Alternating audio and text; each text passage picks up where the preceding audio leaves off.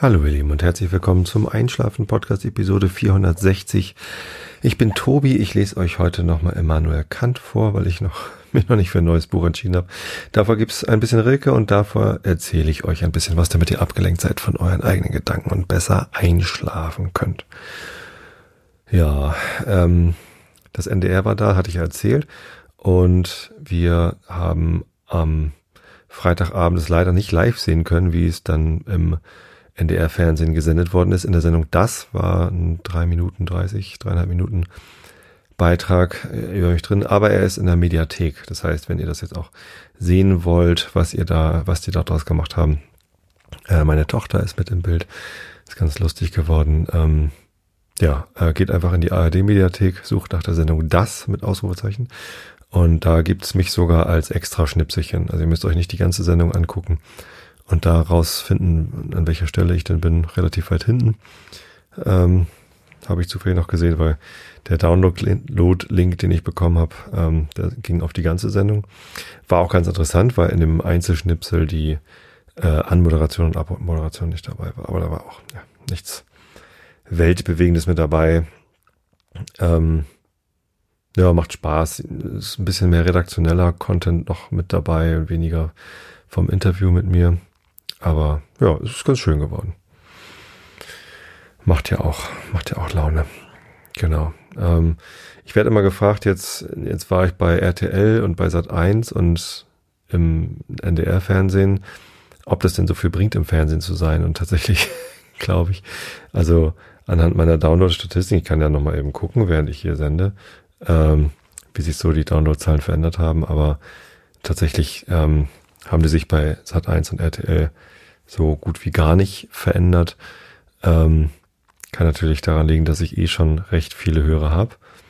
Aber es gibt dann auch eben keine besonders großen äh, Spitzen, Peaks äh, oder wie man die auch immer äh, nennen sollte.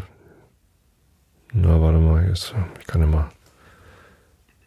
Irgendwann im Dezember war das guck mal zurück. Die, diese Logs, die ich jetzt gerade angucke, die sind übrigens ähm, öffentlich, da kann jeder reingucken unter der Adresse http doppelpunkt slash slash podseed p o d s e e d.org slash logs slash logs.php Fragezeichen Podcast gleich einschlafen. Ähm, da kann man zur Not auch aussuchen. Und da kann man dann auch Zeiträume angeben, Oh, guck mal doch, da war ja ein Peak. Wann das? 22. Januar? Was war denn am 22. Januar? Hm. Also eine, eine Spitze sieht man da. Da hat es nur einen Tag gegeben, da ist 41.000 Downloads. Ansonsten ist das bei, was ist denn am 21. Januar? 22. Januar gewesen. Habe ich dann eine Episode veröffentlicht? Hm, merkwürdig. Naja, irgendwas wird gewesen sein. Wann habe ich denn die letzte Episode veröffentlicht? 4. Februar. Jetzt bin ich ein bisschen irritiert. Wo kommt denn diese, diese Spitze daher? Wann war denn? Ach doch, das war RTL, glaube ich, ne? Ja, Sat 1 war ja noch im Dezember. Da ist offenbar nichts passiert. Das war noch vor Weihnachten. Und RTL war, glaube ich, interessant. RTL war mehr. Naja, wie auch immer. Aber NDR-Fernsehen äh, 8000 Downloads. Also ein ganz normaler Tag, wie, naja, wie wenn nichts passiert wäre.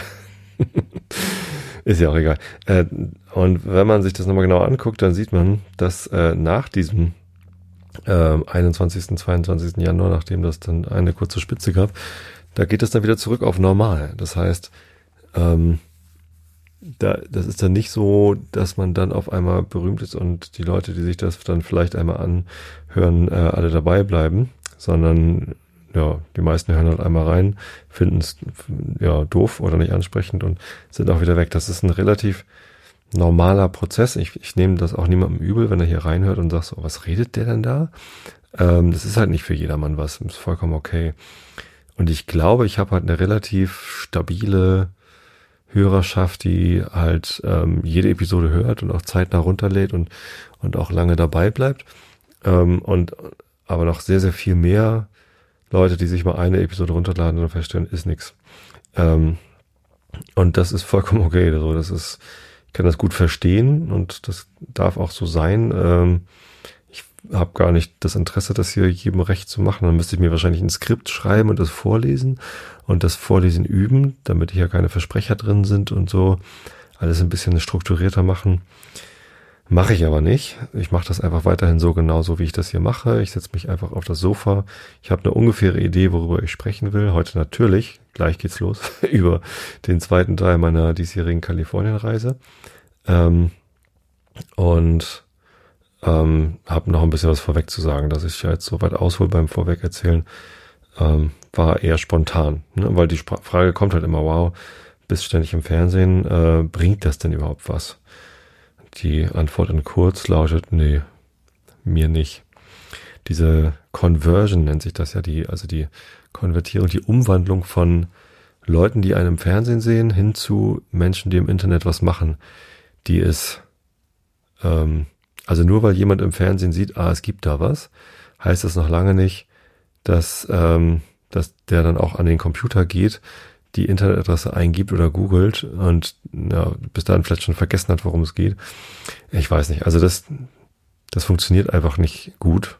Ähm, das macht aber nichts und war trotzdem lustig, mal Fernsehteams hier zu haben, weil jetzt ist auch gut. Jetzt habe ich auch keine Lust mehr auf Fernsehen. Ähm, nee, genau, also das nur so am Rande. Na, aber dafür könnt ihr jetzt alle mal in mein Wohnzimmer gucken.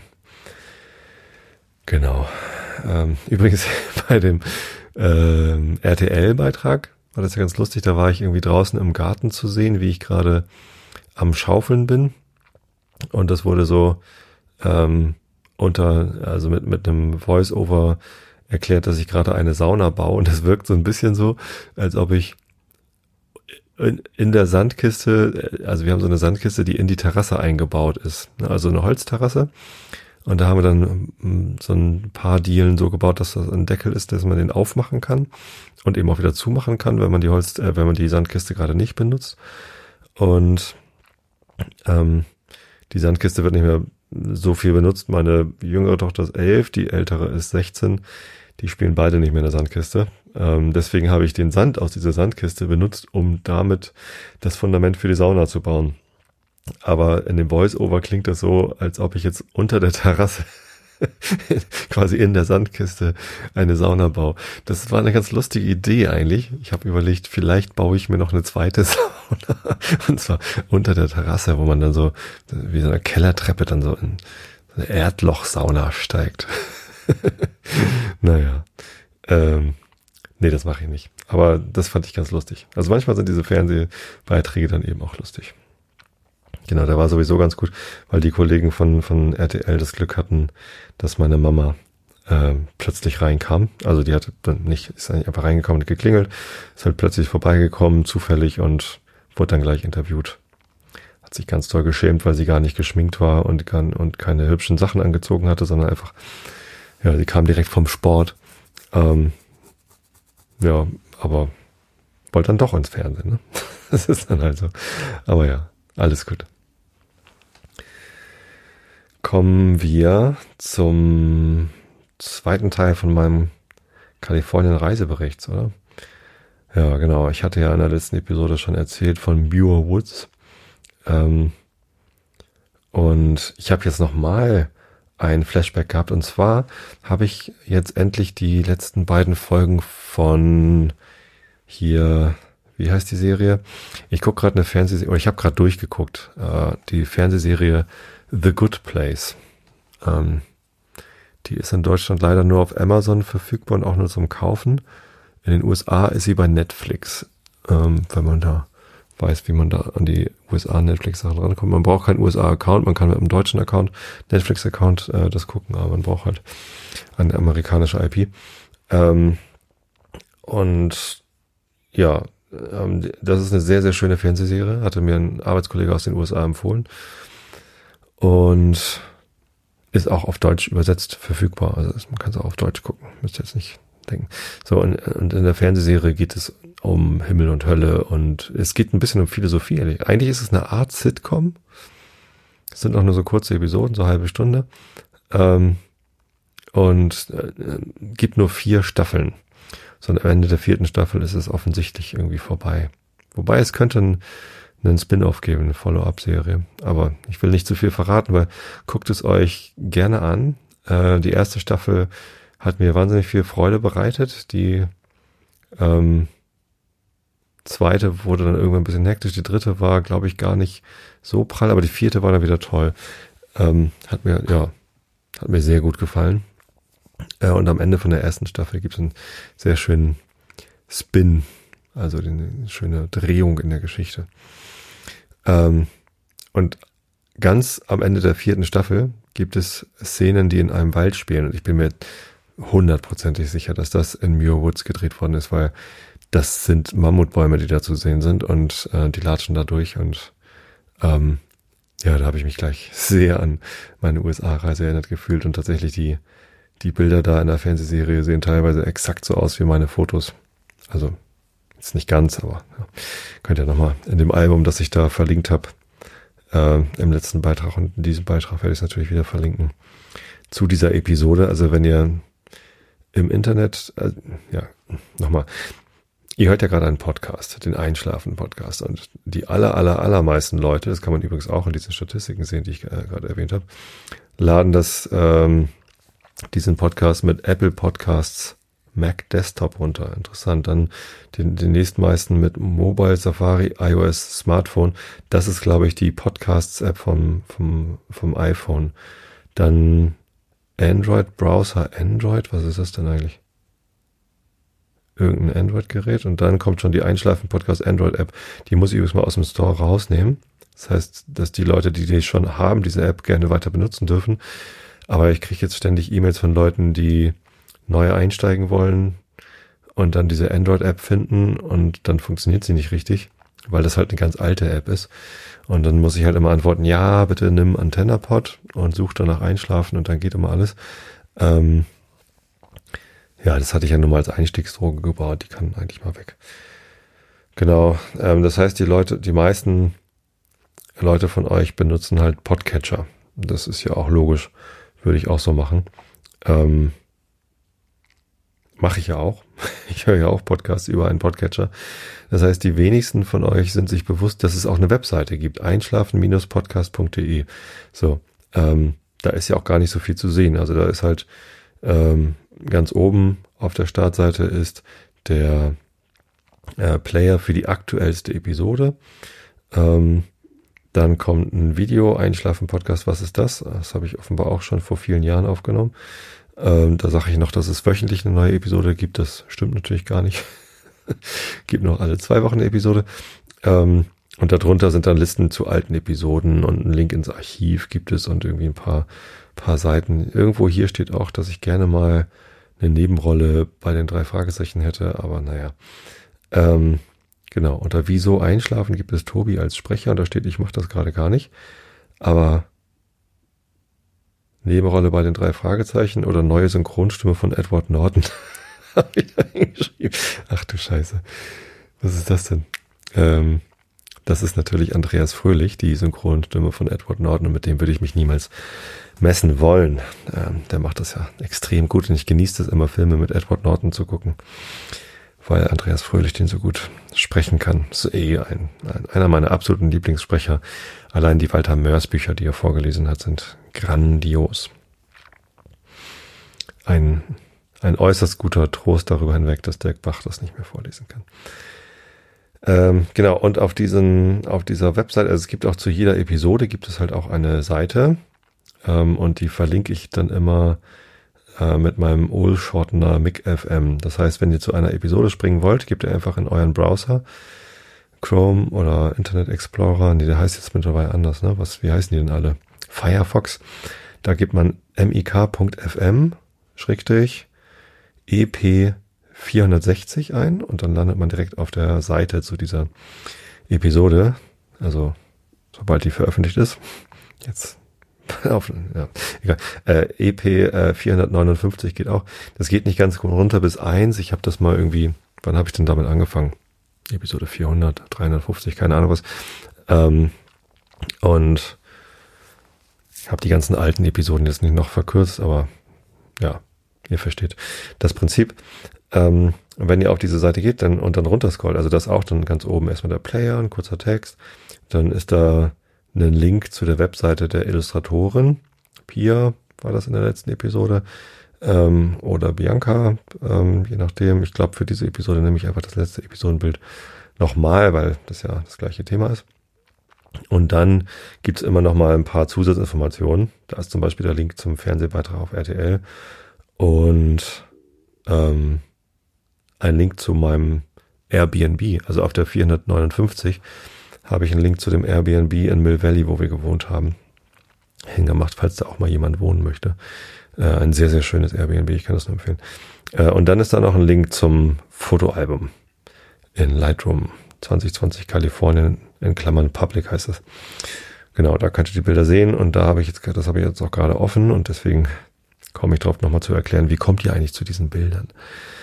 Wenn ihr auch mal was gucken könnt. Da sind auch Fotos von dem Airbnb, zumindest von, von außen. Genau, mit einem fantastischen Sonnenaufgang. Gut, kommen wir zu ähm, dem dem zweiten Teil der Reise. Also das, das was ich letzte Episode erzählt habe, war ja das erste Wochenende ne? mit Muir Woods und Muir Beach und Stinson Beach und den Alamere Falls. Ein, ja, eine, eine wirklich schöne Erinnerung. Also diese Wasserfälle, die werde ich, werde ich so schnell nicht vergessen, aber auch dieser Wald, ach, alles herrlich. So, und dann sind wir halt am Sonntagabend nach diesem schönen Wochenende voller Wanderei sind wir nach San Jose gefahren, weil wir dort die Woche über gearbeitet haben. Ähm, und von der Woche ist nicht viel zu erzählen. Ich habe ein Foto drin von dem Hotel. da bin ich morgens laufen gewesen und habe dann einmal zum Pool geguckt. Es waren aber so neun Grad oder so. Es war ziemlich kalt, acht oder neun Grad Celsius. Und ich bin dann nicht in den Pool gesprungen. Ähm, zumal ich nur kurze Laufsachen dabei hatte und ja, war so ein bisschen, bisschen fröstelig und ähm, hatte nur dieses eine Foto gemacht von diesem Hotel, in dem wir gewohnt haben. Das ist das Fairmont Hotel in San Jose. Und das sieht so ganz geil aus mit so einer super hübschen Hotelfassade, ein paar Palmen und einem sehr blauen Swimmingpool und sehr blauen, sehr blauem Himmel. Ja. Und niemand da im Swimmingpool, weil es halt kalt war und morgens, Montagmorgen um äh, halb acht oder so. Keine Ahnung, steht das da? Uhrzeit? Äh, 10 vor 8, genau. Vielleicht war es auch der Dienstag. Ich glaube, es war eher der Dienstag. Naja, genau. Ansonsten ist von San Jose jetzt nicht so viel zu erzählen. Ich habe halt Montag, Dienstag eine Schulung gegeben. Mittwoch, Donnerstag nochmal die gleiche Schulung gegeben für eine andere Gruppe. Und am Freitag ein Workshop, den Retro-Workshop, den ich ja auch schon öfter besprochen habe. So, und dann noch ein paar Meetings drumherum, abends mit den Kollegen essen gegangen. Ähm, und mehr, mehr war da nicht zu erzählen. So, das war ähm, ja hauptsächlich arbeiten. Ist ja aber nicht schlimm. Also deswegen war ich ja da. Ähm, und weil ich aber die ganze Woche über Schulung gegeben hatte, habe ich mir gedacht, bleibe ich noch ein weiteres Wochenende. Also ursprünglich hatte ich nur dieses zweite Wochenende geplant. Das erste habe ich später dazu gebucht, weil ich gemerkt habe, die Schulung kann ich nicht geben, wenn ich Jetlag habe. Also ich hatte die gleiche Schulung im Januar, äh, im November schon mal hier in Hamburg gegeben und da war ich völlig fertig hinterher und habe dann gesagt, so nee, äh, das ist echt anstrengend, diese Schulung zu geben und ich äh, möchte das nicht mit Jetlag machen, also bin ich schon am Freitag hingeflogen, um zu wandern. So, das zweite Wochenende war geplant, weil ich halt die ganze Woche Schulung gegeben habe und auch noch mal ein bisschen Zeit brauchte, um Meetings zu machen mit den Leuten da, also Einzelgespräche zu führen. Und das wollte ich dann am Montag machen. War natürlich blöd geplant, weil der Montag ähm, der äh, 20. Erste war und der 20. Erste ist der Geburtstag von Martin Luther King und da ist halt immer Martin Luther King Day in den USA und manchmal ist es auch ein, ein Feiertag. Das heißt, die Firma war geschlossen ähm, es war niemand da, habe ich zumindest gedacht. Ähm, und ich hatte mich so ein bisschen geärgert. Ich hätte dann ja auch am Freitagabend oder Samstag früh schon zurückfliegen können. Aber naja, ähm, es kam dann doch alles anders. Sogar am Montag kam kam es dann irgendwie anders, weil ich äh, doch ins Büro gegangen bin. Das war zugänglich. Da, also da kann man 365 Tage im Jahr, dieses Jahr sogar einen mehr. Ähm, und 24 Stunden, sieben Tage die Woche kann man da rein mit seiner Zugangskarte und dann da arbeiten. Und tatsächlich hat da jemand gearbeitet und den kannte ich sogar. ähm, mein Kollege Peter, der kommt aus Hamburg oder hat zumindest im Hamburger Office angefangen, ist dann rüber gewechselt. Und ja, man hat immer mal so lose Kontakt. Und den habe ich da zufällig getroffen im Büro. Und das war dann ganz lustig, haben wir dann nochmal kurz geklönt. Ich bin dann aber äh, den um 10 Uhr mit losgelatscht auf den Marsch. Achso, das wollte ich ja eh nachher mit den anhand der Fotos. Fange ich doch einfach da an, wo ich anfangen wollte. Nämlich am Freitagabend bin ich dann, also nach dieser Woche Arbeit in San Jose, ähm, Richtung, Freitagabend bin ich Richtung äh, San Francisco gefahren mit dem Zug. Da fährt nämlich der Caltrain, California Train, äh, als Bullet habe ich den genommen. Der hält dann nicht überall. Der fährt dann durchs gesamte Silicon Valley durch und ähm, man kommt so in, in Cupertino vorbei und in ja, den ganzen Städten, wo halt die großen IT-Konzerne sind. Und irgendwann ist man dann in San Francisco. Da bin ich dann, weil es rappelvoll war, die Stadt war echt richtig voll und überall war Stau und ähm, Uber meinte, das dauert irgendwie eine halbe Stunde äh, bis zum Hotel zu kommen. Das war am Union Square. Ähm, und da kann man ja gucken von der Caltrain-Station, also vom Bahnhof bis zum Union Square, das ist zu Fuß auch nur eine Dreiviertelstunde. Und da dachte ich, naja, habe ich noch ein bisschen Bewegung, hatte ich den Tag noch nicht so viel, ähm, bin ich halt einfach mit dem Rollkoffer durch die Stadt gelatscht bis zum Hotel, ähm, habe da schnell meinen Koffer reingeworfen und habe dann Holger angerufen, denn Holger war gerade in der Stadt. Holger Krupp, ähm, ein Freund von mir aus Hamburg, der ist auch Podcaster, den habe ich auch über das Podcasting kennengelernt. Und der mm, hatte zwischen den Jahren geheiratet in Las Vegas und war gerade noch auf Weltreise. Also der macht gerade ein Sabbatical und macht eine Weltreise. Und war zufällig gerade in San Francisco. Und dann dachte ich, Mensch, ähm, schließt du dich kurz? Na, ich, wir hatten das natürlich schon vorher schon geplant. Also ganz so spontan trifft man sich in San Francisco dann doch nicht. Ja, genau. Und dann haben wir uns verabredet ich wollte noch kurz in den Peak Design Store ähm, was gucken. Ich brauchte noch einen, äh, einen Gurt für meine Kamera. Ich hatte nämlich einen Kameragurt vergessen. Das heißt, an dem ersten Wochenende war ich wandern mit einer Kamera ohne Gurt. Zum Glück hatte ich aber so, ein, äh, so eine Klemme dabei, dass ich die Kamera äh, quasi mit so einer Adapterplatte an den Rucksack dran machen konnte. Das heißt, ich musste sie nicht die ganze Zeit in der Hand halten oder in den Rucksack reinstecken, sondern ich konnte sie auch ähm, an, an den Rucksack dran klemmen und dann quasi so wandern. So, aber ich wusste, dass ich den Rucksack nicht mit ins Museum nehmen darf. Ins MoMA wollte ich nämlich am Samstag rein und ähm, deswegen brauchte ich nochmal einen Gurt. So, dann bin ich in den Peak Design Flagship Store. Peak Design ist eine Firma für Kamerazubehör. Ähm, da habe ich jetzt nach der Reise leider auch äh, ein Reisestativ erst bekommen. Das habe ich letztes Jahr schon bestellt. Über Kickstarter war das so eine Aktion. Äh, richtig, richtig tolles Reisestativ. Und das war leider nicht rechtzeitig da zur Reise, deswegen hatte ich nur mein kleines Tischstativ dabei. Aber ähm, ja, das hat auch gereicht. Das habe ich ja jetzt auch lange genug benutzt. Das kann man jetzt auch immer noch benutzen. Und aber die haben auch ganz tolle Rucksäcke und insgesamt so ein ganz tolles Gurtsystem. Und ich benutze die Produkte ganz gerne. Und dann wollte ich da hin und mir so einen Gurt holen. Äh, ich brauchte eh noch einen. Ähm, dann haben wir uns da verabredet. Ich war dann zuerst da und habe schon mal den Gurt ausgesucht. Da haben sie mir dann einen aufgeschwatzt. Ich wollte eigentlich den schmalen Gurt. Es gibt so einen schmalen und einen breiten. Und dann sagen, guck mal, es gibt noch einen mittleren und den gibt es nur hier im Flagship Store. Da ist dann auch eine kleine Leder-Applikation drauf mit dem äh, Sutro Tower. Das ist so ein großer Funkturm in San Francisco. Äh, sehr markantes Gebäude. War lange Zeit auch das höchste Gebäude der Stadt.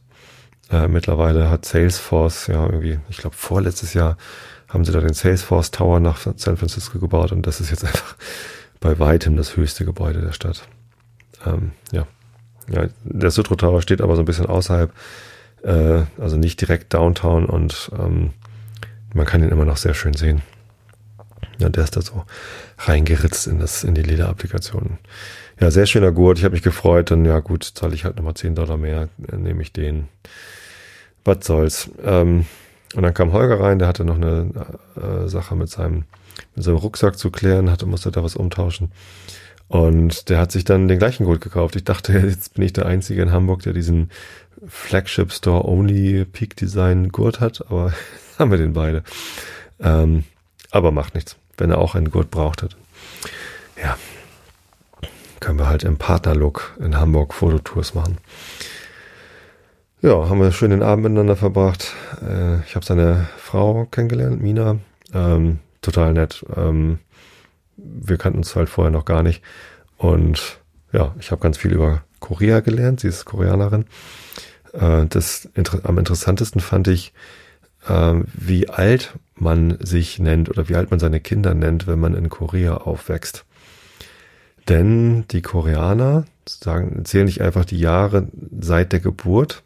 Also in Deutschland ist es so, wenn man auf die Welt kommt, ist man erstmal null Jahre alt und nach einem Jahr wird man ein Jahr alt. Ne? Ich bin jetzt 45 Jahre alt. Das heißt, mein letzter Geburtstag war der 45. Das heißt, eigentlich bin ich 45 Jahre und äh, eins, zwei, drei, vier Monate alt. So. Aber wenn man mich fragt, wie alt bist du denn, sage ich 45. So, wenn man eine Koreanerin oder einen Koreaner fragt, wie alt bist du denn, dann äh, sagen sie eine andere Zahl. Und zwar ist man in Korea, wenn man auf die Welt kommt, schon ein Jahr alt. Weil die Zeit im Mutterleib mitzählt. Also man, man lebt da ja schon und dann denken die sich, ach, äh, man ist da schon eine ganze Zeit im Bauch gewesen. Sagen wir doch einfach, man ist schon ein Jahr alt, wenn man geboren wird. Und dann äh, werden alle Menschen in Korea immer zum Neujahrstag ein Jahr älter. Das heißt, man, man zählt nicht an seinem Geburtstag ein Jahr hoch, sondern am Neujahrstag zum, vom Mondjahr ist es dann, also Mitte Januar. Ne, der, der erste Neumond nach Wintersonnenwende ist es, glaube ich. Ähm, das, das Mondjahr. Und ja, da werden, das heißt, wenn man im Dezember geboren wird, ist man zwei Monate später schon zwei Jahre alt. also, dann ist man schon zwei. Das heißt dann halt vielleicht auch nicht Jahre alt, sondern ist man halt zwei. Ähm, Finde ich ein bisschen skurril. Find, fand sie auch skurril. Sie wusste auch gerade gar nicht, wie alt sie ist. ähm, aber ja, ähm, muss man halt immer mal überlegen und nachdenken und nachrechnen. So sieht das aus in Korea. Und äh, dann haben wir über uns über koreanisches Essen unterhalten. Ähm, und nee, essen gegangen sind wir erst am, am Samstag. Nee, Freitagabend haben wir griechisch gegessen, war im Foodtruck. Genau, und haben dann noch ein paar Bierchen getrunken im äh, Mick Keller. Das ist so meine Lieblingsbierkneipe in, in San Francisco. Da gehe ich irgendwie, jedes Mal, wenn ich in San Francisco bin, dann gehe ich einmal in den Mick Keller. Das ist so eine Bar mit weiß nicht, 40 Zapfhähnen, also 40 unterschiedliche Biere on tap und alles, alles ist lecker und alles ist interessant. Ja, das ist sehr gut. Ja, und am Samstag haben wir uns dann verabredet. Ähm, Mina hatte auch Lust auf äh, Museum of Modern Art und ähm, Holger nicht. So, der wollte auch irgendwie was anderes machen, fotografieren gehen. An dem Tag war äh, Women's March, also so eine so eine Demonstration für Frauenrechte. Ähm, das hatte ich aber gar nicht auf dem, auf dem Schirm. Hat er auch gar nicht erzählt. Ich weiß, irgendwie weiß, wusste ich davon halt erst, äh, nachdem das dann stattgefunden hat. Ich bin dann mit, äh, habe ich mich mit Mina im MoMA verabredet, aber vorher bin ich noch ein bisschen spazieren gegangen, denn ich wollte gerne ein äh, homöopathisches Mittel finden in den USA. Homöopathie ist ja so ein sehr strittiges Thema. Ich habe mich hier auch schon mal sehr in die Nesseln gesetzt in diesem Podcast, als ich meine Meinung dazu geäußert habe, weil viele von euch Hörern sind äh, große Fans der Homöopathie. Ich bin das nicht. Ähm, ich bin der Meinung, wenn Homöopathie wirken würde, dann würden wir das wissen, weil es dann bestimmt schon wissenschaftliche Untersuchungen gegeben hätte, die das bewiesen hätten. Gibt's aber nicht. Also ja, es gibt wissenschaftliche Untersuchungen, die das beweisen. Äh, es gibt aber notwendigerweise fünf Prozent äh, aller Untersuchungen, die das, äh, das beweisen, weil halt die Fehlertoleranz so hoch ist. 95 Prozent aller Studien beweisen, dass es halt nicht wirkt. Äh, wie auch immer, ähm, wenn ihr Homöopathie benutzen wollt, dann tut es gerne. Äh, ich habe da gar nichts gegen. Ähm, wo ich so ein bisschen was Probleme damit habe, ist, wenn wir das staatlich fördern. Also Homöopathie ist halt besser gestellt als ähm, richtige Medizin oder normale Medizin oder Medizin, sag ich einfach mal. Ähm, insofern, dass man sie nicht, ähm, zu, dass sie nicht zugelassen werden müssen, die homöopathischen Mittel, sondern nur angemeldet werden müssen. Mit der Begründung, man könne ja gar nicht ähm, diesen Zulassungsprozess schaffen, weil da müsste man ja beweisen, dass das wirkt und nach, Nebenwirkungen und so. Und das ist ja viel zu komplex bei Homöopathie angeblich, deswegen wird das halt nur angemeldet. Trotzdem gibt es homöopathische Mittel nur in der Apotheke, wodurch halt der Eindruck auch gestärkt wird, dass es sich um ein Medikament handelt. Ähm, dadurch ist Homöopathie besser gestellt als Medizin und das finde ich falsch. Ich finde, ich hätte überhaupt kein Problem damit, wenn es Homöopathika einfach im Supermarkt gibt, da wo auch Vitamin C-Tabletten stehen oder sonst was. Kann man ja machen. Ja, und wenn sie dann auch noch ähm, privat bezahlt werden würden, ich meine, die meisten Homöopathiker werden privat bezahlt und die, die von Krankenkassen bezahlt werden, das beläuft sich im Jahr auf 6 Millionen Euro. In Deutschland irgendwie sowas oder sieben, keine Ahnung, ein geringer Millionenbetrag. Das ist was das, was das Gesundheitswesen angeht, ist deutschlandweit nicht besonders viel, das ist sogar eher erstaunlich wenig. Trotzdem finde ich, muss das nicht. So, und ich wusste halt irgendwie, dass es in den USA äh, bei Homöopathika einen Pflichthinweis auf der Verpackung gibt und den wollte ich finden. Das war gar nicht so einfach, Homöopathika in den USA zu finden. Ich bin da, also und in den USA gibt es eh ein leicht anderes ähm, Gesundheitssystem als in Deutschland. Es gibt Pharmacies, also Apotheken, die sind aber immer in äh, Supermärkten mit drin oder meistens. So, und äh, direkt vor der Pharmacy, wo man so Medikamente bekommt, die einem verschrieben worden sind, ähm, gibt es einen großen Bereich, wo es frei zugänglich, also im Supermarkt, Medikamente gibt. Also wenn man Aspirin haben möchte, geht man halt in den Supermarkt und kauft im Supermarkt Aspirin oder was auch immer man gerade für Medikamente braucht. Das finde ich schon ganz schön komisch. Ähm, aber ja, für, für solche Medikamente, die ähm, quasi allgemein ähm, medizinisch äh, weit verbreitet sind, das ist ja was anderes als ein äh, äh, Antibiotikum oder so. Da sollte man vielleicht nicht das einfach ins Supermarktregal stellen. Natürlich ist auch Aspirin ein, äh, eine Droge, ein, ein Medikament, eine Sache, die man nicht ähm, einfach so in sich reinkippen sollte, weil man auch an einer Aspirinvergiftung sterben kann, soll sogar ein sehr unangenehmer Tod sein. Ähm, also seid bitte vorsichtig, wenn ihr Aspirin nehmt. Ähm, ganz im Gegensatz übrigens zu Homöopathika. Egal. Ähm, ich höre auf damit, Entschuldigung. Ähm, genau, da, ja,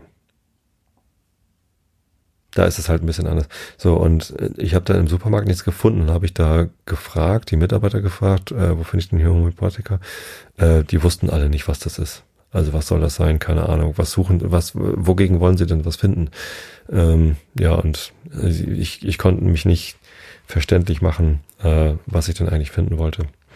Und dann hat man mich in eine chinesische Apotheke geschickt, nach Chinatown. Ähm, was ich ganz lustig fand. Also ich habe dann auch in Google Maps nochmal geguckt, äh, Homöopathika San Francisco, und da findet man dann halt so eine Pharmazie in, in Chinatown. Da bin ich dann hingelatscht, war auch ein schöner Spaziergang so am Samstagmorgen und ähm, Habt ihr dann auch gefunden? Da war dann ein, ein älterer Herr, wahrscheinlich Chinese, ich weiß das nicht so genau, äh, und eine Frau drin. Und dann habe ich die gefragt und die wussten auch nicht, was Homöopathiker sind. Die wollten dann wissen, ob ich ähm, TCM, also traditionelle chinesische Medizin haben möchte oder, oder richtige Medizin. Und Homöopathie habe ich denen dann erklärt, was das ist, dass es irgendwie ne, wahrscheinlich auch so deutschland-spezifisch ist. Es kommt ja aus Österreich, glaube ich. Ne? Was ein Österreicher, der sich ausgedacht hat? Ich weiß es nicht. Also zumindest irgendwo hier im deutschsprachigen Raum. Äh, vielleicht war es ein Schweizer. Nee, das mit dem Granderwasser war ein Schweizer, glaube ich. Na, wie auch immer. Ähm, und dann wussten sie, was ich meine und meinten aber, nee, sowas haben sie nicht. ich soll doch nochmal in den Supermarkt gehen und da vielleicht gucken. So habe ich dann auch gemacht. Ähm, bin ich nochmal in einen anderen Supermarkt gegangen, den sie mir genannt hatten. Äh, einen Walgreens, glaube ich, war das dann, nicht ein CVS. Und dann ähm, habe ich da nochmal nach Schmerzmitteln gefragt, nach Arnika. Weil also ich hatte überlegt, so was kenne ich denn mal für ein homöopathisches Mittel? Ähm, und dann hatte ich mich an Arnika erinnert, weil das sind ja so die Kügelchen, die man kleinen Kindern immer gibt, wenn die sich stoßen. Äh, Finde ich auch fragwürdig, dass man Kinder daran gewöhnt, dass sie schnell irgendwie so Kügelchen oder dann später vielleicht Pillen einwerfen, wenn sie sich gestoßen haben. Meistens reicht ja ein Kühlkissen oder ein Löffel oder, oder einmal pusten. Ähm, und das gab's dann. Also da hat er mich dann in die Ecke für die Schmerzmittel geschickt. Und dann habe ich äh, was gefunden mit Arnika drin. Und da habe ich dann auch endlich diesen, ähm, diesen Warnhinweis gefunden. Das ist auch nicht besonders groß sichtbar. Ich habe da ein Foto von gemacht und das extra mal umkringelt, damit man sieht. Bei äh, Uses, also ähm, Anwendungsgebiete, äh, ist halt eine, ein Sternchen und das Sternchen, da steht dann äh, Uses, in Anführungsstrichen, have not been evaluated by the uh, Food and Drug Administration, FDA. Also ist auch nicht untersucht worden, ob das wirklich wirkt. Und das mussten sie jetzt, das muss in den USA anscheinend draufstehen, dass dieses Medikament nicht ähm, evaluiert ist. Ja. Äh, das war der Grund, warum ich nach Chinatown gelaufen bin. Und ehrlich gesagt, ähm, klingt zwar ein bisschen skurril, dass ich da so hinterher war, aber ich habe einfach mal, weiß ich nicht, nach einem Anlass gesucht, irgendwie ein bisschen ein bisschen rumzulaufen. Ich dachte, ich guck mal, guck mal, ob ich was finde, weil ich halt davon gehört hatte. Und äh, nach Chinatown zu laufen war dann auch noch ein, an, aus anderem Grunde ein, ein guter Zufall, denn, ähm, wie ich ja gerade sagte, das äh, Mondjahr fing äh, eine Woche später an. Also es war irgendwie kurz vor Mondneujahr, das chinesische Neujahr, das Jahr der Ratte hat eine Woche später angefangen und die haben tatsächlich eine Woche vorher angefangen zu feiern. Und dann bin ich direkt in so eine Parade reingelaufen, wo da die Feierlichkeiten für das chinesische neue Jahr gefeiert worden sind in Chinatown in San Francisco. Und das war cool. Also da waren dann äh, so Fahnen schwingende, kostümierte äh, Menschen und äh, verkleidete Menschen mit so Drachenköpfen und ja, Schulen, keine Ahnung was, also alle möglichen Leute haben da was aufgeführt. Ich habe natürlich gar nicht verstanden, wer das jetzt war, weil da standen halt irgendwelche ähm, Sachen auf den Schildern, aber ich habe da jetzt gar nicht so genau geguckt. Da war so ein großer Blumenmarkt. Ähm, ja, also hieß Flower Market und da gab es dann halt nicht nur Blumen, sondern da gab es alles Mögliche an, ähm, an Sachen auf dem Markt und ähm, getrocknete Fisch zum Beispiel habe ich ja fotografiert oder so. Äh, Plastikvogelkäfige mit Plastikvögeln drin. Orangen, alles Mögliche. Ähm, naja, dann kam da halt so eine Parade vorbei, auch mit Trommeln und lauten Geschepper und allen möglichen. Da bin ich dann kurz hin und habe fotografiert und da war dann so eine kleine Bühne aufgebaut, habe ich auch ein Foto. Äh, das Foto heißt Neujahrsfeierauftakt. Und auf der Bühne, die war rappelvoll. Da waren halt Leute äh, mit ihren Verkleidungen und so ein paar Offizielle und ein Polizist und lustig, diese Drachenköpfe da. Ähm, und Werbung für Southwest und keine Ahnung was. Ähm, und dann gab's Reden und ähm, ganz links, ganz rechts stand eine Frau, die hat dann irgendwie Willkommens äh, gehalten und, und lauter Leute irgendwie willkommen geheißen. Und dann das Mikrofon weitergegeben an eine Frau in einer roten Jacke und gesagt, und jetzt kommt hier äh, The Mayor of San Francisco. Und ich dachte, Moment mal, die Bürgermeisterin auf so einer kleinen Bühne. ähm, hab dann ein Foto gemacht. Also ich, man kam da auch sehr nah dran. Das war irgendwie gar kein Problem. Ich hatte mit einem 35 Millimeter Objektiv doch ein äh, ganz gutes äh, Bild von ihr gemacht. Die Frau heißt London Breed und ist tatsächlich die Bürgermeisterin von San Francisco. Und die hatte auf dieser kleinen Bühne ähm, die Eröffnung für das chinesische Neujahrsfest gemacht und das war toll. Also es war wirklich ähm, beeindruckend, weil sie eine richtig tolle Rede gehalten hat. Sehr äh, feierlich, sehr inklusiv, sehr freundschaftlich. Ähm, gesagt, wie wichtig die chinesische Community ist. Sie hat sogar ein paar Worte auf Chinesisch gesagt. Ich weiß natürlich nicht was, weil ich kein Chinesisch kann. Aber das war richtig toll. Ähm, die Frau hat mir, hat mich beeindruckt, wie sie da äh, auf dieser kleinen Bühne äh, so viel Ausstrahlung dann gehabt hat. Wahrscheinlich muss man so viel Ausstrahlung haben und so, so eine Präsenz zeigen können, um, ähm, um Bürgermeisterin von San Francisco zu werden. Aber ja, fand ich schick. So. Spoiler, ich habe sie am Montag dann gleich wieder gesehen, aber da komme ich dann ja am Montag dann zu. Wenn ich beim Montag bin. Genau. Ähm, danach musste ich dann weiter, weil ich mich ja im MoMA verabredet hatte. Ähm, ich hatte eigentlich vor, mir da viel Fotografie anzugucken und bin in eine Ausstellung gelaufen, äh, wo drei, äh, da waren ähm, Analogfotografien von Fotografen aus den 70er, 80er Jahren. Ähm, und da gab es auch eine Führung. Ich habe mir jetzt leider den Namen der Fotografen gar nicht notiert. Könnte ich natürlich jetzt nachgucken, wenn ich auf die Homepage von äh, vom MoMA gehe. Ähm, und das war witzig. Das war Fotografie, Kunst. Und ähm, zum Glück gab es jemanden, der da gerade eine Führung gemacht hat. Und die Führungen im MoMA sind halt öffentlich und kostenlos. Da kann man einfach dann dazu stolpern. Und die gingen halt zufällig gerade los, als wir da ankamen. Ähm, hat Spaß gemacht. Lustige Fotos von Uhren. Da war so eine Stoppuhr, ähm, die er dann in positiv und negativ gemacht hat. Und dann gab es noch ein, ein, ein Bild, habe ich auch noch reingehängt. Das war dann die ostfriesische Nationalflagge. Nein, also das, das heißt ja Museum of Modern Art. Und ich weiß nicht, warum ich so überrascht war, aber es war halt wirklich sehr modern. Also modern im Sinne von, ja, wirklich, wirklich modern Art, sehr moderne Kunst.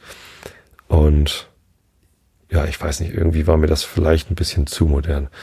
Ähm, ich, ich konnte mit den, mit den meisten Bildern an dem Tag nicht so richtig viel anfangen.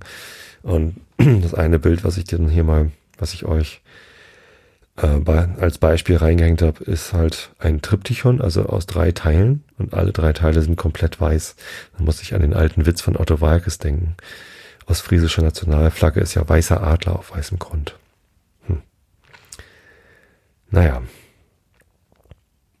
Kann man ja mal machen. Dann sind wir spazieren gegangen. Ähm, Holger ist wieder zu uns gestoßen.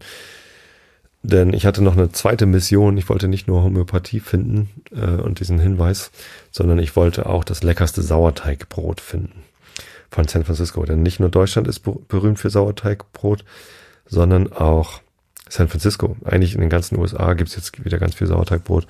Äh, Artisan Bread, Sourdough Bread ähm, ist ein neuer Trend, so ähnlich wie Craft Beer. Und naja, ich als Sauerteigbäcker wollte mal rausfinden, wie backen die denn? Weil mir Kollegen auch gesagt haben, dass das Sauerteigbrot in den USA richtig toll ist. Auf dem Weg dahin haben wir noch eine sehr hohe Skulptur gefunden. Da musste ich dann mein, äh, meinen Weitwinkel vom iPhone benutzen, um die raufzubekommen. Stand so zwischen drei Häusern. Ich habe keine Ahnung, was das ist. Sieht aus wie eine Windgöttin oder so. Und das war ganz geil, weil das so ein kleiner Innenhof war, ein kleiner Park mit so einer riesigen Skulptur in Silber und so komisch gedreht.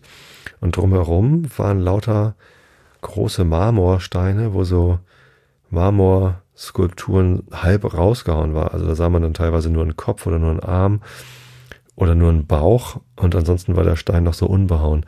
Total schön. Das hat mir sehr gut gefallen. Einen Bauch habe ich euch mal in das, ähm, in das Album gepackt. Genau, und dann waren wir bei Tartin. Das ist tatsächlich eine relativ weite Wanderung gewesen halbe, dreiviertel Stunde vom MoMA aus äh, muss man da längs latschen. Ähm, und dann muss man nochmal ganz lange in der Schlange stehen. Ähm, denn es ist eine sehr, sehr beliebte Bäckerei. Also es gibt dort nicht nur Brot zu kaufen, sondern es gibt da auch Sandwiches, also getoastetes Brot mit irgendwie was dazwischen als Mittagessen. Haben uns auch gegönnt. Ich hatte ein Sandwich mit Avocado, nee, mit, äh, mit Blauschimmelkäse. Genau. Und, und Honig. Das war, oh, war das lecker. So, und dann gibt's noch ganz viel süße Bäckereien, also so ganz viel Kuchen und, und so kleine Teilchen und so. Die sind bestimmt auch gut, die haben wir aber gar nicht probiert, sondern wir haben uns halt so äh, Sandwiches geholt und ich habe mir ein Baguette gekauft. Und dann mussten wir auf unsere Sandwiches warten, haben uns ein Bierchen äh, gekauft. Ein Glück sagt jetzt gerade die Meta-Information zu diesem Bild, dass es äh, 16.24 Uhr war. Es war schon nach vier, also wir konnten schon Bier trinken. Äh, zu unserem Baguette, das wir gegessen haben. Und es gab ein Ansichtsexemplar von dem Tartin-Buch, äh, der Bäckerbuch, ähm, wo sie drin beschreiben, wie sie denn ihr Brot backen. Ja, und tatsächlich, also das war wirklich, wirklich gut. Also wenn ihr in San Francisco seid und Lust auf gutes Sauerteigbrot habt, dann geht dort in, ähm, in die Bäckerei Bad Tartin und ähm, kauft euch da ein Brot. Es lohnt sich. Wirklich. Also, ja, ich weiß gar nicht, wie ich es beschreiben soll. Es war sehr, sehr würzig, äh, so ein warmes, ich, also ganz toll. Also schon die Struktur hat mir sehr gut gefallen. Ähm, ganz fluffig, ähm, ganz tolle Krume. Ähm, Habe ich so auch noch nicht hingekriegt. Aber ja, der Geschmack war, war wirklich fantastisch. Ähm, danach sind wir dann gut gestärkt äh, zur Golden Gate Brücke, weil man da hin muss.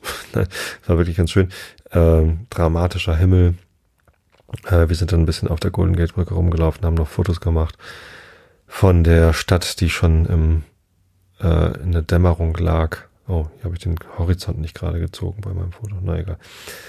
Ähm, ja, sehr schöner Sonnenuntergang. Leider nicht hinter der Golden Gate Brücke, sondern mussten wir da durch fotografieren. Ähm, und dann sind wir essen gegangen, weil wir uns halt viel über Korea unterhalten haben. Ich habe dann viel über koreanisches Essen gelernt. Die machen viel Barbecue und haben so ein, so ein Nationalgericht, was dann in einem in einem heißen Topf serviert wird. Der, der, der ist unten Reis drin, dann kommen oben andere Sachen drauf. Ähm, und das brutzelt halt noch äh, ganz doll und das rührt man dann um und dann, ja. Äh, Kimchi ist natürlich äh, bekannt aus Korea. Äh, sehr, sehr leckeres Kimchi haben wir gehabt. Und es gibt koreanisches Bier. Das schmeckt nach nichts. Das ist relativ leicht, also viereinhalb Prozent und sehr äh, dünn, irgendwie geschmacklich. Ähm, die Koreaner haben aber einen, also es gibt einen, in Anführungsstrichen, ähm, Cocktail, äh, der dann zubereitet wird aus äh, koreanischem Schnaps.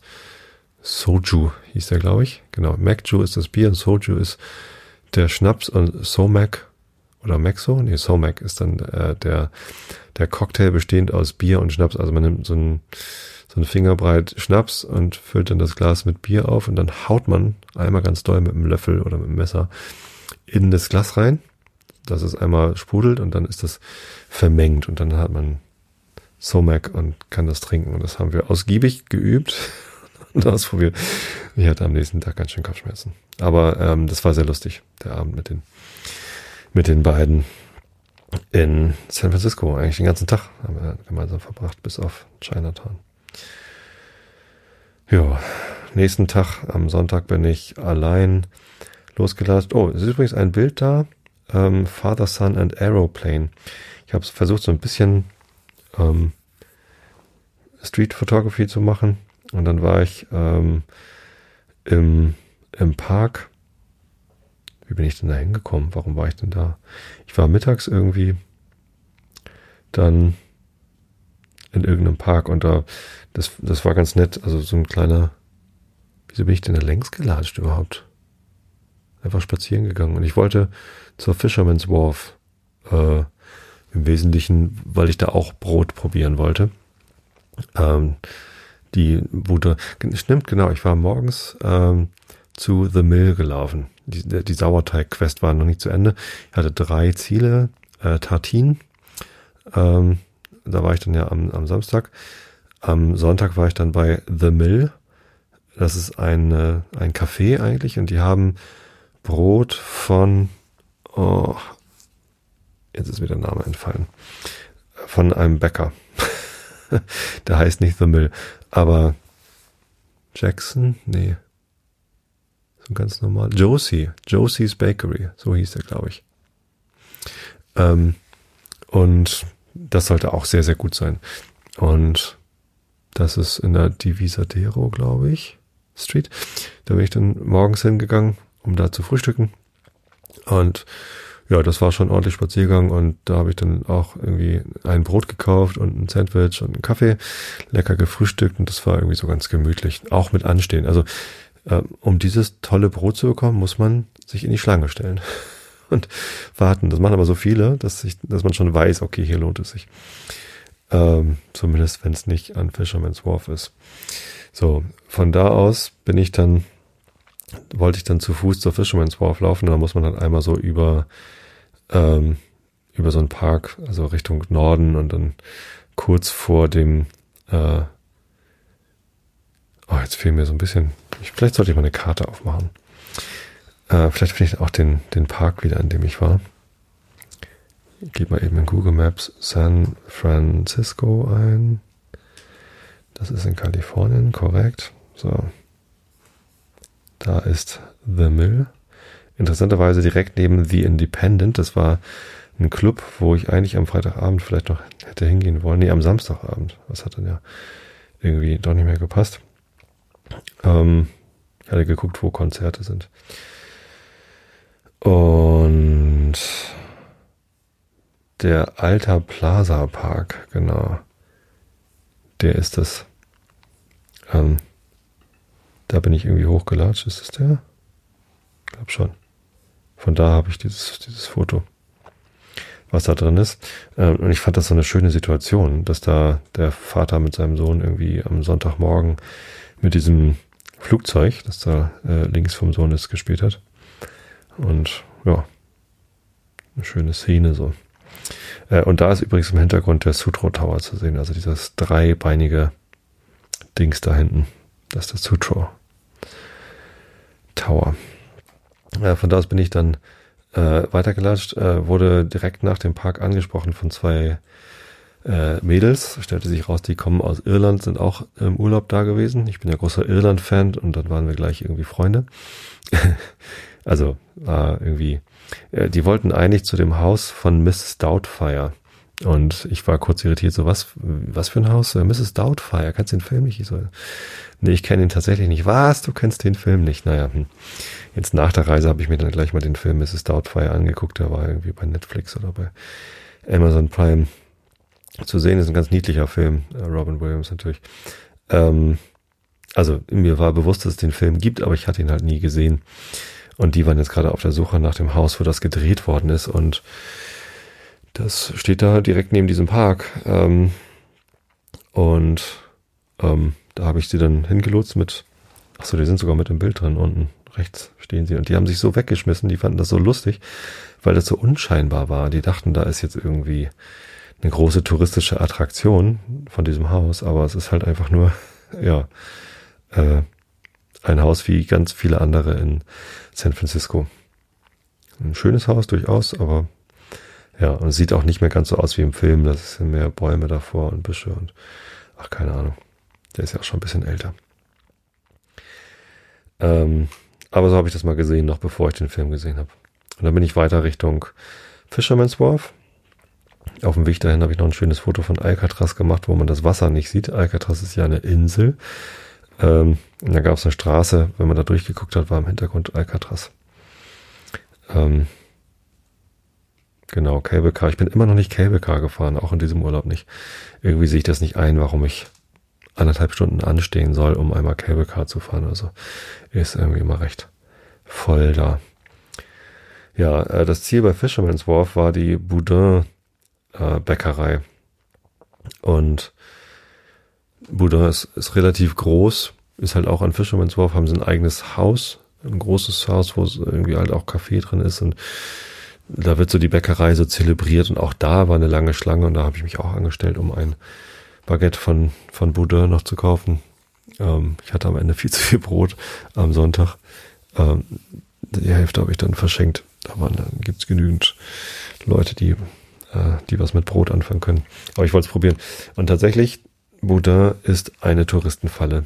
Äh, geht da nicht hin. Es gibt übrigens noch einen kleinen Kiosk auf dem Fisherman's Wharf Pier 39 von Boudin. Da, was, da ist dann keine Schlange. Da gibt's halt auch nur Brot ähm, und nicht noch irgendwie tausend Souvenirs und so. Also wenn ihr es probieren wollt, kauft es lieber da bei dem Kiosk und nicht in dem Buddha Haus selbst. Ähm, da müsst ihr nicht anstehen, aber es war eine ziemliche Enttäuschung. Ähm, das kann ich besser. Und Tartin ist einfach mal um Klassen besser. Und Josie auch in The Mill. Ja. Ein Foto habe ich gemacht, ähm, das heißt, wie heißt es denn? Sticking Your Head into Alcatraz. Ein Foto von Alcatraz ähm, vom, vom Wasserlevel aus sozusagen, ist auch nicht ganz gerade, sehe ich gerade auch gekippt. Und da steht ein Graureiher äh, noch an der Küste auf so einem kleinen äh, Vorsprung und der hat seinen Kopf genau in Alcatraz drin. Kann man leider gar nicht so genau sehen, weil der Graureiher so in Tarnfarben da ist. Kein gutes Foto, aber ich fand's lustig. Deswegen habt ihr es damit drin. Ja, und nachdem ich dann von Buddha enttäuscht war, bin ich noch in das äh, Contemporary Jewish Museum, in das jüdische Museum gegangen. Ähm, relativ kleines Museum, aber ich war noch nicht drin und ich wollte es mal angucken. Ähm, ganz nett. Ähm, da passte dann auch, dass äh, oben in der Decke äh, lauter Globusse hingen und dann dachte ich, vielleicht ist die, der Plural von Globus ja auch äh, Globuli. und das Bild ein Globally genannt. Ähm, ganz interessante Ausstellung da drin. Ähm, eine Künstlerin, die so Tonkunst gemacht hat. Ähm, und da ist jetzt auch wieder der Rückgriff auf den, äh, auf das Wochenende vorher, wo ich das Foto von der Seegurke gemacht habe, weil das eine, was sie da getöpfert hat, sieht tatsächlich exakt so aus wie so eine, wie die Seegurken, die ich da am Strand vom Alamere Falls äh, gefunden hatte. Ja, gab noch ein paar andere interessante Ausstellungen, aber insgesamt, während man im MoMA durchaus sechs, sieben Stunden verbringen kann und sich nicht langweilt, ist das Contemporary Jewish Museum deutlich kleiner und ja, nach einer Stunde war ich durch auch. Ich dachte zuerst, oh, ich bin zu spät da gewesen, war relativ spät da. Wann, wann sind die Bilder hier entstanden? Ich glaube, ich äh, um, um sechs haben die zugemacht. Nee, um fünf haben die zugemacht und ich war erst um vier da oder so. Irgendwie sowas war das. Ähm, und das hat aber absolut ausgereicht, dass eine Stunde war. War reichlich. Genau, und dann bin ich auch mit meinem Brot nach Hause. Ich habe mir noch irgendwo noch ein Stück äh, Ziegenkäse, Ziegenstreichkäse gekauft nach Hause und habe mich ins Bett gepackt musste mein Kater vom Vorabend immer noch auskurieren. Ähm, nee, es war auch ein schöner Tag. Äh, auch sehr viele Schritte gemacht, viel gelatscht und ja. Am Montag bin ich dann, wie gesagt, ins Büro und da wollte ich dann wenigstens noch von dem ähm, Martin Luther King Marsch von der Parade erzählen. Denn das Adobe Black Employee Network, also das, wir haben ein Netzwerk von Mitarbeitern schwarzer Hautfarbe, äh, dunkler Hautfarbe. Was ist? Ich, ich habe letztens von einem äh, Twitter-User gelesen, der selbst schwarz ist, dass äh, Schwarz und Schwarzer äh, gar nicht beleidigend ist. Tatsächlich wurde mir das auch oft gesagt. Man sagt äh, Menschen mit dunkler Hautfarbe, soll man sagen. Ähm, und ich weiß, dass äh, es gibt ja das N-Wort.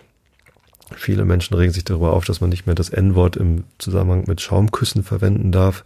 Hat man doch einmal gemacht. Ich finde ja, wenn man gespiegelt bekommt, dass etwas, was für einen selbst total normal ist, andere Leute aber beleidigt. Und damit meine ich jetzt nicht jeden Einzelnen, weil es ja auch Schwarze gibt, die das nicht beleidigend finden, äh, das N-Wort.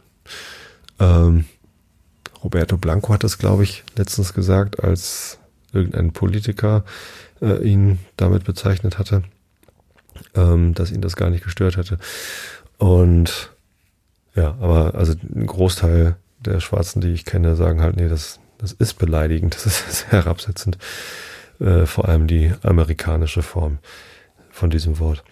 Ähm, deswegen finde ich es vollkommen selbstverständlich, dass man das heutzutage nicht mehr benutzt, das N-Wort, weil man eben gelernt hat, dass es einen beleidigt. So und wenn ich jetzt höre und lerne, dass das äh, Wort schwarz als Bezeichnung für äh, dunkelhäutige Menschen auch beleidigend ist, dann versuche ich das natürlich auch zu vermeiden. Jetzt habe ich gelernt, das ist vielleicht gar nicht so, dass es, äh, dass es viele beleidigt, vielleicht, vielleicht einige, so, dann soll man natürlich auch vorsichtig damit sein. Ähm, ja, prinzipiell gilt halt Bevölkerungsgruppen, die strukturell benachteiligt werden, auf die muss man auch mehr Rücksicht nehmen auf Bevölkerungsgruppen, die strukturell nicht benachteiligt werden und allein dadurch halt überprivilegiert sind. Also die ganzen alten weißen Männer, die sich jetzt aufregen, dass sie als Allmann bezeichnet werden, äh, sollen mal alle schön ihre Füße stillhalten. Ich bin ja auch einer davon, alter weißer Mann. Ich bin auch ein Allmann, ähm, weil wir eben nicht strukturell benachteiligt sind. Schwarze sind äh, lange Zeit versklavt gewesen und äh, bis in die jüngste Geschichte immer noch strukturell benachteiligt gewesen. Ähm, und da sollte man, wenn die sich ähm, beleidigt fühlen von, von Wörtern, diese Wörter vielleicht auch meiden. Äh, wenn sich einzelne Weiße von dem Wort Allmann beleidigt finden, finde ich das nicht so schlimm, weil die eben nicht strukturell benachteiligt sind. Genauso übrigens äh, bei Frauen. Frauen werden in Deutschland heutzutage immer noch strukturell benachteiligt. Und äh, wenn, wenn es nun mal sehr, sehr viele Frauen gibt, die sagen, hey, ich fühle mich nicht mit gemeint, wenn man Zahnärzte sagt und aber eigentlich auch Zahnärztinnen meint, dann kann man ruhig beide Formen benutzen oder eben nur das Wort Zahnärztinnen, weil es mittlerweile mehr Zahnärztinnen gibt als Zahnärzte in Deutschland. Zum Beispiel. Ja. Und ähm, Kundinnen und Kunden, da gab es ja letztens dieses ähm, Problem, dass eine Frau bei der Haspa, nee, bei irgendeiner Sparkasse, ich weiß es nicht mehr, ähm, gerne Kundin hatte stehen wollen, haben wollen statt Kunde und nicht mit, sich nicht mitgemeint gefühlt hat. Gerade bei Personengruppen, die strukturell benachteiligt sind, sollten wir da vielleicht alle mehr drauf achten.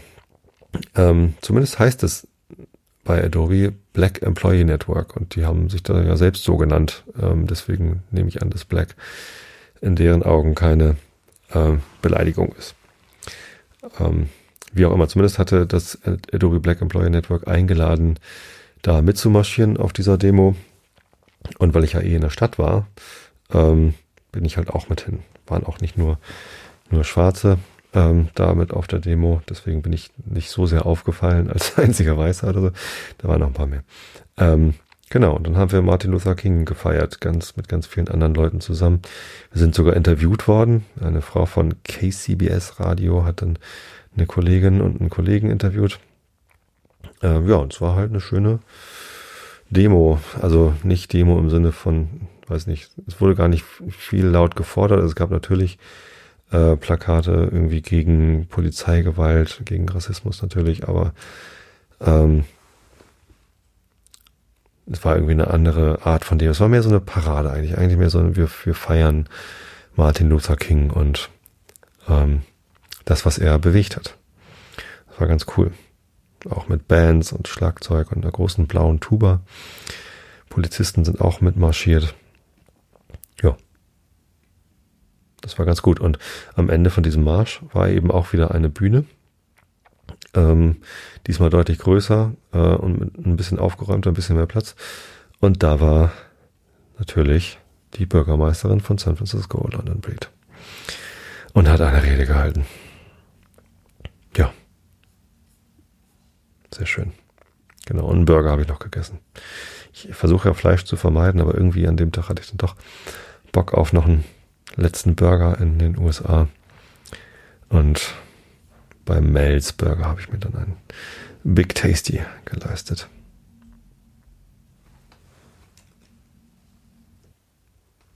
Ja, damit genug von dieser USA-Reise.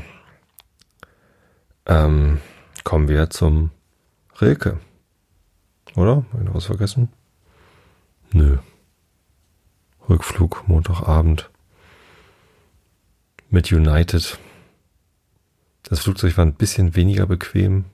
Eine Boeing als der Airbus 380. Ähm, bisschen lauter, bisschen, bisschen ranziger, aber das Personal sehr nett und äh, man kriegt in der Business Class immer so ein kleines Täschchen mit irgendwie einer Schlafbrille und einer Zahnbürste und einem Kamm oder sowas. Ähm, und das hatte bei United, die haben da gerade so eine Kooperation mit Star Wars und da war das aus Star Wars gebrandet und das war natürlich ganz cool. Steht egal. Also, Rilke. Immer noch das Stundenbuch. Aber der Alte war als ob er schliefe und sah es nicht, obwohl sein Aug nicht schlief, und er verneigte sich in solcher Tiefe, dass ihm ein Zittern durch die Glieder lief, aber der Alte ward es nicht gewahr. Da fasste sich der kranke Mönch am Haar und schlug sich wie ein Kleid an einem Baum, aber der Alte stand und sah es kaum.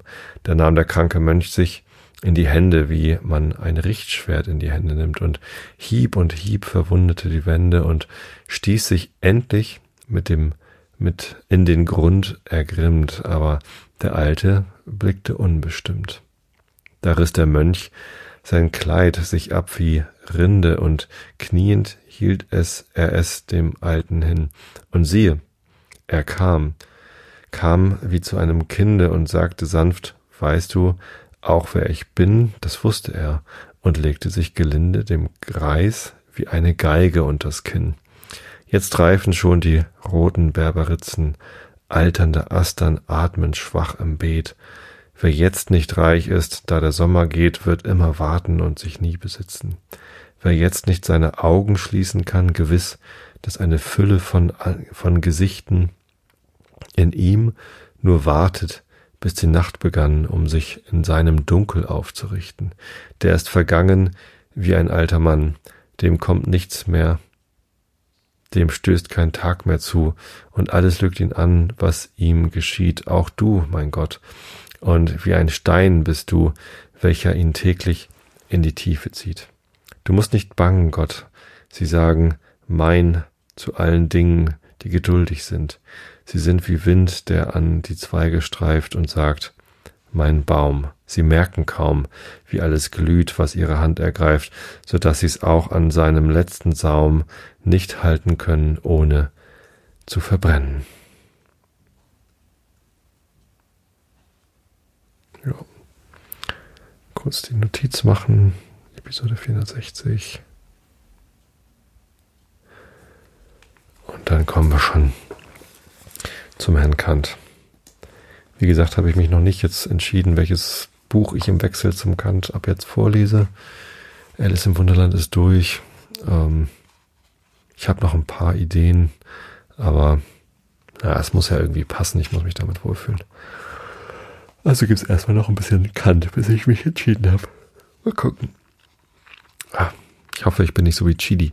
Chidi aus der Serie ähm, The Good Place, der kann sich aber nicht entscheiden. Wir sind auf Seite B 693 und immer noch in der transzendentalen Dialektik von dem regulativen Gebrauch der Ideen. Augen zu und zugehört. Wir haben in der transzendentalen Analytik unter den Grundsätzen des Verstandes die dynamische als bloß regulative Prinzipien der Anschauung von den mathematischen, die in Ansehung der letzteren konstitutiv sind, unterschieden. Diesem ungeachtet sind gedachte dynamische Gesetze allerdings konstitutiv in Ansehung der Erfahrung, indem sie die Begriffe, ohne welche keine Erfahrung stattfindet, a priori möglich machen. Prinzipien der reinen Vernunft können dagegen nicht einmal in Ansehung der empirischen Begriffe konstitutiv, konstitutiv sein weil ihnen kein korrespondierendes Schema der Sinnlichkeit gegeben werden kann und sie also keinen Gegenstand in concreto haben können.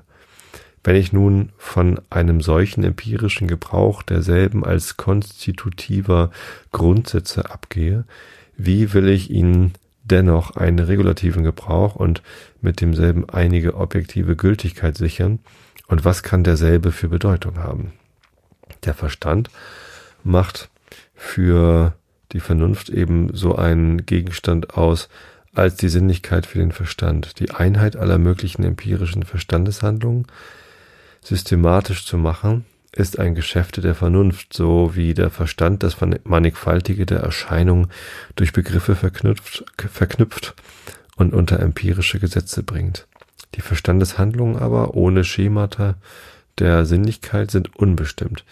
Ebenso ist die Vernunfteinheit auch in Ansehung der Bedingungen, unter denen und des Grades, wie weit der Verstand seine Begriffe systematisch verbinden soll, an sich selbst unbestimmt. Ach, ich selbst schon müde. Einheit, äh, an sich selbst unbestimmt allein, obgleich für die durchgängige systematische Einheit aller Verstandesbegriffe kein Schema in der Anschauung ausfindig gemacht werden kann, so kann und muss doch ein Analogon eines solchen Schema gegeben werden, welches die Idee des Maximum der Abteilung und der Vereinigung der Verstandeserkenntnis in einem Prinzip ist. Denn das Größte und absolut Vollständige lässt sich bestimmt gedenken, wenn alle restringierende Bedingungen, welche unbestimmte Mannigfaltigkeit geben, weggelassen werden. Also ist die Idee der Vernunft ein Analogon von einem Schema der Sinnlichkeit, aber mit dem Unterschiede, dass die Anwendung der Verstandesbegriffe auf das Schema der Vernunft eben nicht eben so eine Erkenntnis des Gegenstandes selbst ist, wie bei der Anwendung der Kategorien auf ihre sinnliche Schemate, sondern nur eine Regel oder Prinzip der systematischen Einheit alles Verstandesgebrauchs. Da nun jeder Grundsatz, der dem Verstande durchgängige Einheit seines Gebrauchs a priori festsetzt, auch ob zwar nur indirekt von dem Gegenstande der Erfahrung gilt, so werden die Grundsätze der reinen Vernunft auch in Ansehung dieses letzteren objektive Realität haben, allein nicht um etwas an ihnen zu bestimmen, sondern nur um das Verfahren anzuzeigen, nach welchem der empirische und bestimmte Erfahrungsgebrauch des Verstandes mit sich selbst durchgängig zu, zusammenstimmend werden kann, dadurch, dass er mit dem Prinzip der durchgängigen Einheit so viel als möglich im Zusammenhang gebracht und davon abgeleitet wird. Ich nenne alle subjektive Grundsätze, die nicht von der Beschaffenheit des Objekts, sondern dem Interesse der Vernunft in Ansehung einer gewissen möglichen Vollkommenheit der Erkenntnis dieses Objekts hergenommen sind. Maximen der Vernunft. So gibt es Maximen der spekulativen Vernunft, die lediglich auf dem spekulativen Interesse derselben beruhen, ob es zwar scheinen mag, sie wären objektive Prinzipien. Wenn bloß regulative Grundsätze als konstitutiv betrachtet werden, so können sie als objektive Prinzipien widerstreitend sein. Betrachtet man sie aber bloß als Maximen, so ist kein wahrer Widerstreit, sondern bloß ein verschiedenes Interesse der Vernunft, welches die Trennung der Denkungsart verursacht. In der Tat hat die Vernunft nun nur ein eigenes Interesse und der Streit ihrer Maximen ist nur eine Verschiedenheit und wechselseitige Einschränkung der Methoden, diesem Interesse ein Genüge zu tun. Auf solche Weise vermag bei diesem Vernünftler mehr das Interesse der Mannigfaltigkeit nach dem Prinzip der Spezifikation, bei jenem aber das Interesse der Einheit nach dem Prinzip der Aggregation. Ein jeder derselben glaubt sein Urteil aus der Einsicht des Objekts zu haben und gründet es doch lediglich auf der größeren oder kleineren Abhängigkeit an einen von beiden Grundsätzen, deren keine auf objektiven Gründen beruht, sondern nur auf dem Vernunftinteresse und die daher besseren Maximen als Prinzipien genannt werden könnten.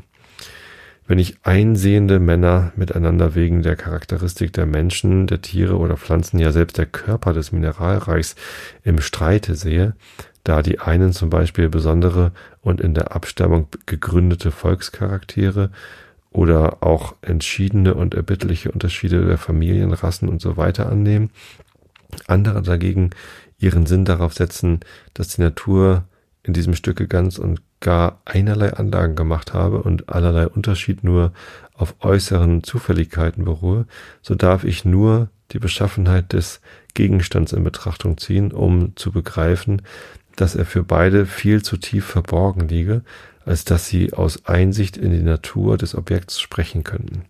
Es ist nichts anderes als das zwiefache Interesse der Vernunft, davon dieser Teil das eine, jener das andere zu Herzen nimmt oder auch affektiert, mithin die Verschiedenheit der Maximen der Naturmannigfaltigkeit oder der Natureinheit, welche sich gar wohl vereinigen lassen, aber solange sie für objektive Einsichten gehalten werden, nicht allein Streit, sondern auch Hindernisse veranlassen, welche die Wahrheit lange aufhalten, bis ein Mittel gefunden wird, das streitige Interessen zu vereinigen und die Vernunft hierüber zufriedenzustellen.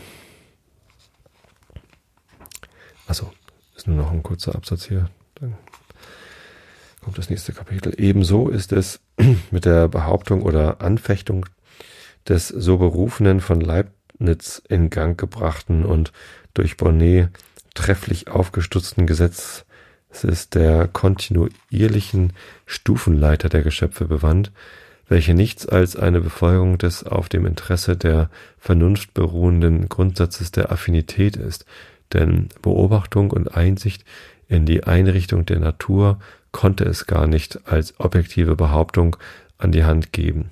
Die Sprossen einer solchen Leiter, so wie sie uns Erfahrung angeben kann, stehen viel zu weit auseinander und unsere vermeintlich kleine Unterschiede sind gemeiniglich in der Natur selbst so weite Klüfte, dass auf solche Beobachtungen, vornehmlich bei einer großen Mannigfaltigkeit von Dingen, da es immer leicht sein muss, gewisse Ähnlichkeiten und Annäherung zu finden, als Absichten der Natur gar nicht zu rechnen ist. Dagegen ist die Methode, nach einem solchen Prinzip Ordnung in der Natur aufzusuchen und die Maxime eine solche, ob zwar unbestimmt, wo oder wie weit in einer Natur überhaupt als gegründet anzusehen, allerdings ein rechtmäßiges und treffliches regulatives Prinzip der Vernunft, welches aber als ein solches viel weiter geht, als dass Erfahrung oder Beobachtung ihr gleichkommen könnte, doch ohne etwas zu bestimmen, sondern ihr nur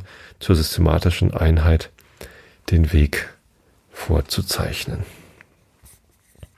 So.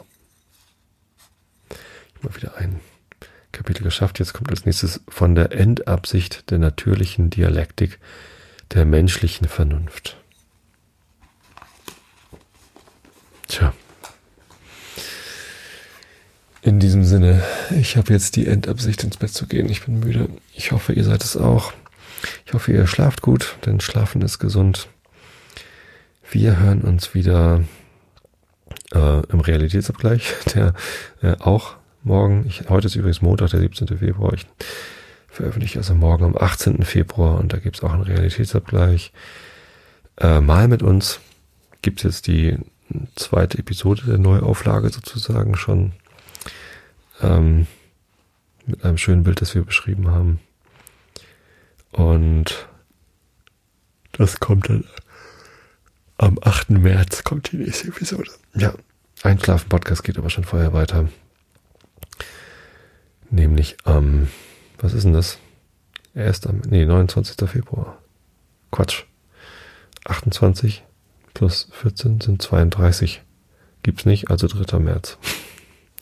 Oder sowas. Also, wie auch immer. Lasst mich, äh, lasst euch von meinen wissenschaftlichen Berechnungen nicht äh, durcheinander bringen. Ich habe euch alle lieb. Bis zum nächsten Mal. Gute Nacht.